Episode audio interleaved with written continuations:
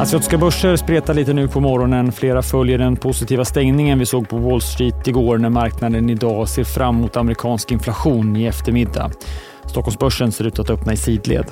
Du lyssnar på det i Morgonkoll. Jag heter Alexander Klar. Vi ser stigande börser i Japan. Tokyobörsen är upp drygt en halv procent efter att vi fått BNP-siffror från landet. Ekonomin växte med 0,2 procent i det fjärde kvartalet jämfört med det tredje eller med 0,6 procent i årstakt. Dessutom har landet nu bekräftat att Kazuo Ueda tar över som chef för centralbanken Bank of Japan. Analytiker räknar med att Ueda kommer att behålla den ultralätta penningpolitiken i Japan även om det kan ske justeringar av kontrollen av räntekurvan.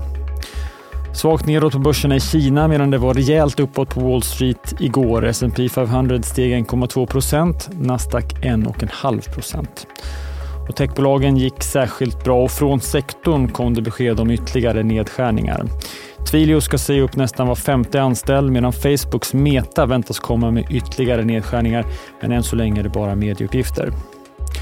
Och dotterbolaget Palantir som bland annat sysslar med AI rusade i efterhanden. Kvartalsrapporten innehöll bland annat prognoser för att 2023 blir det första lönsamma året. Tyngre då för finansfirman Fidelity som stängde ner närmare 13 procent efter en rapport som inte mottogs väl.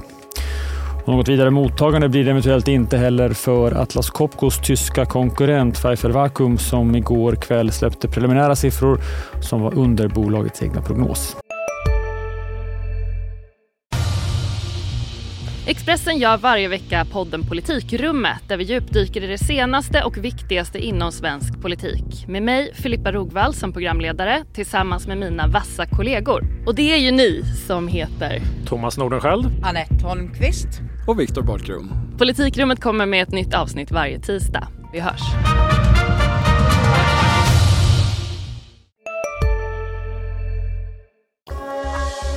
Sverige så. Arbetslösheten landade på 6,5 procent i januari. Totalt var drygt 340 000 inskrivna som arbetssökande i januari. Något lägre än samma månad i fjol. Samtidigt har vi rapporterat bara de senaste dagarna om snabbt stigande varselsiffror runt om i Sverige.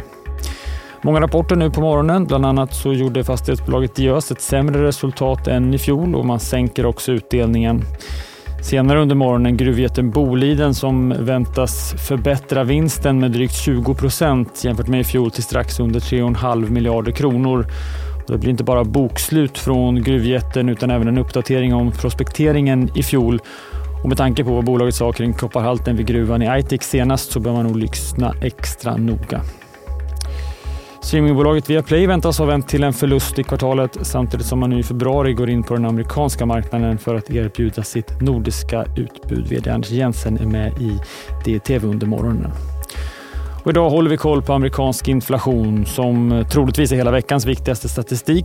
Inflationstakten i USA för januari förväntas sjunka i årstakt ner till 6,2 procent från 6,5 procent i december. Kärninflationen väntas sjunka till 5,5 procent. Det kommer klockan halv tre och det är tv sänder extra. Och så talar nu riksbankschefen Erik Thedéen för första gången som just riksbankschef om det ekonomiska läget hos Svenska Handelskammaren. Förra veckan höjde ju Riksbanken styrräntan från 2,5 till 3 procent. Följ den och de senaste nyheterna på di.se. Jag heter Alexander Klar.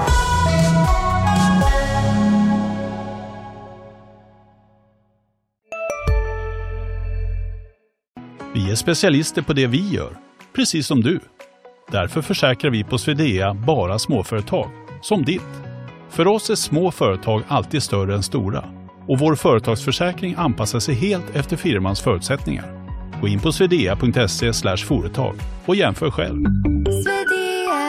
Hej, Synoptik här. Hos oss får du hjälp med att ta hand om din ögonhälsa. Med vår synundersökning kan vi upptäcka både synförändringar och tecken på vanliga ögonsjukdomar. Boka tid på synoptik.se.